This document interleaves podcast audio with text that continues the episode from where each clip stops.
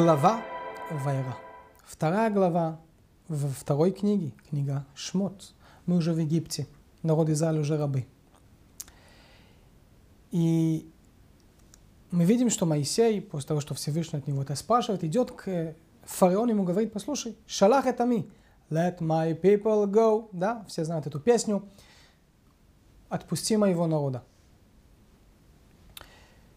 Фараон здесь в этой главе отвечает очень острый ответ Моисею. И это интересно. Конечно, может быть чуть-чуть грубый ответ, но на самом деле, как мы сейчас увидим, ответ фараон Моисею, этому ответу место быть. Фараон на самом деле прав. Что фараон говорит Моисею? Ми Ашем, Ашер Беколо. Кто такой? Это твой Бог, это твой Всевышний, которому мне дослушаться его. То есть это звучит чуть-чуть грубо, но на самом деле, если подумать, если разобраться с этой фразой фараона, она очень логичная, потому что сам фараон, кто он? Он владеет с э, главной империей этого древнего времени.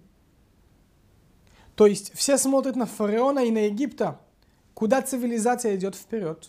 У него есть огромная ответственность не только на свой дом, не только на Египет – Египет владеет очень много всего вокруг. Египет лидирует тот древний мир. У него огромная ответственность. И вдруг Моисей говорит, послушай, есть определенный Всевышний, определенный Бог, определенная сила, которая сказала так-то и так-то. Но фараон о ней не знает. Помните, есть большое идолопоклонство, есть э, э, боги Египта. Э, помните, мы говорили об этом, что в итоге и даже все эти боги, они под влиянием природе. Весь Египет устроен на то, что Ниль это, это, это главная сила жизни Египта. Вокруг Ниля все и существует. И когда говорит фараон Моисею, кто этот за Бог, которому не надо слушаться его голос? Оно на самом деле очень логичная фраза и очень понятная фраза. Другими словами, надо, чтобы Всевышний раскрыл себя перед фараоном чтобы фараон узнал и осознал присутствие Творца. Потому что Моисей, когда он подходит к фараону, не просто ему говорит, отпусти моего народа, он ему говорит другими словами, будь готов потерять свою экономическую систему. Система, которая была устроена на э, рабы. Будь готов отпустить. Будь готов, что твоя экономика рухнет. Ради Бога, который ты не знаешь.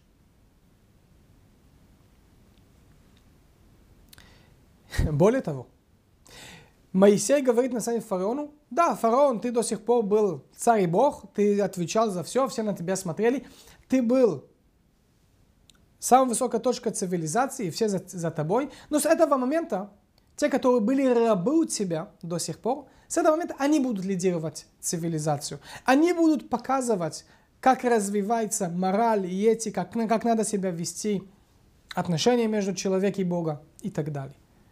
И все это должен глотать фараон. Как? Для этого надо, чтобы Всевышний раскрылся перед фараоном. И действительно красиво, что фараон говорит Моисею, послушай, докажи. И, пожалуйста, выходите. Но ты мне докажи, что тот Бог, о ком ты говоришь, он настоящий. Докажи, что то, что ты говоришь, имеет место быть. На самом деле, очень честно. И действительно, фараон получает доказание. Доказание к присутствию Творца, к тому, что есть один Всевышний. Фараон получает в течение обстоятельств, которые мы называем 10 казней, 10 египетских, египетские казни. Помните, начале кровь, когда вода Ниля э, становится кровь для египтянина, они, они теряют свою воду, несмотря на то, что когда евреи, когда народ Израиль берут воду из Ниля, они продолжают пить, как будто это вода. Дальше, помните, э, лягушки, которые были готовы дать свою жизнь, даже зайти в печь и в опасные места и наполнить весь Египет и так далее. Все 10 казней до э, смерти первенцев Египта.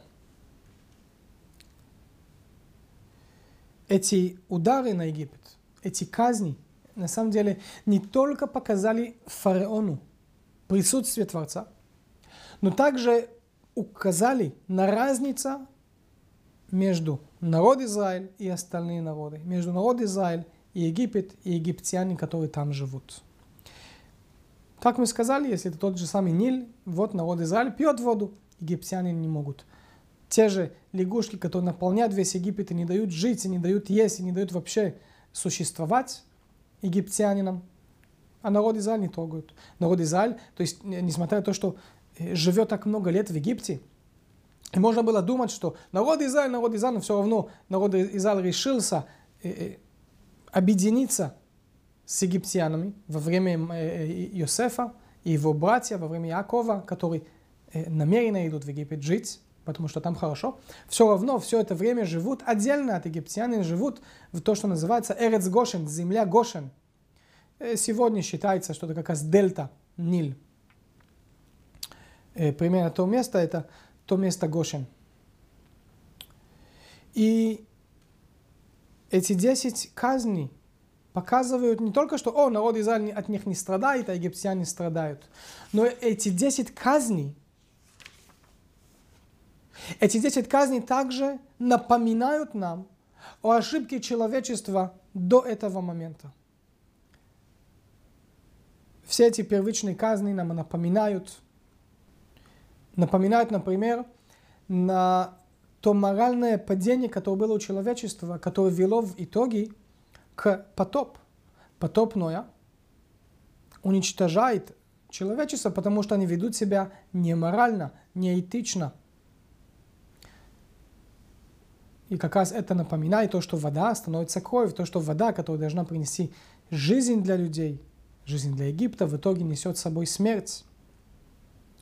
Дальше казни показывают и напоминают нам о э, э, башне, Вавилонская башня, которая, когда люди решились пойти против Всевышнего, еще раз, моральное и этичное падение. Дальше другие казни египетские упоминают нам о Содоме Гамора, которая была уничтожена огнем и водой, как и град, который пал э, в Египте, который был а, микс между огонь и вода, напоминает о том э, моральное и этичное падение, которое было там.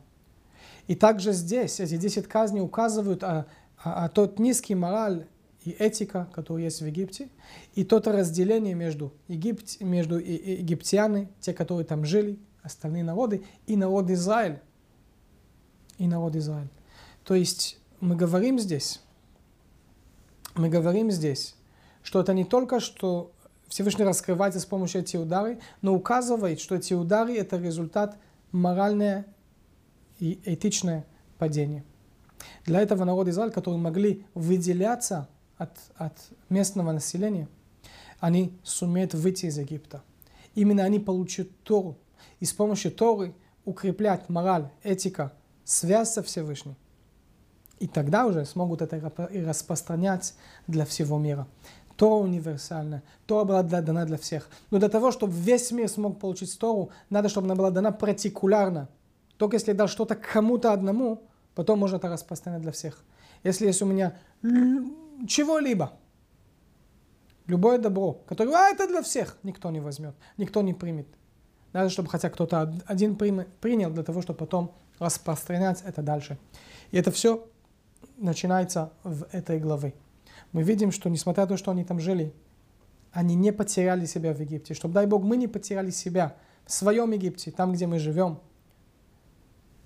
Помните, откуда мы идем. Чтобы мы сумели увидеть присутствие Творца. Чтобы даже когда есть удары и сложности вокруг нас, что, дай Бог, они помогли нам раскрыть присутствие Творца и, толка, и, и толкнули нас выйти из своего рабства – осознать, что самые большие проблемы в нашем мире, в нашей жизни, это результат этичный и моральный падения. Дай Бог, мы сможем укрепить нашу мораль и этика, и укрепить нашу связь со Всевышним и раскрыть присутствие, присутствие Творца с помощью изучения Торы, с помощью ближайший шаббат, с помощью того, что мы работаем над собой, и с помощью нашего движения вперед, и как люди, индивидуумы, и как народ Израиль к земле Израиль. Шаббат шалом.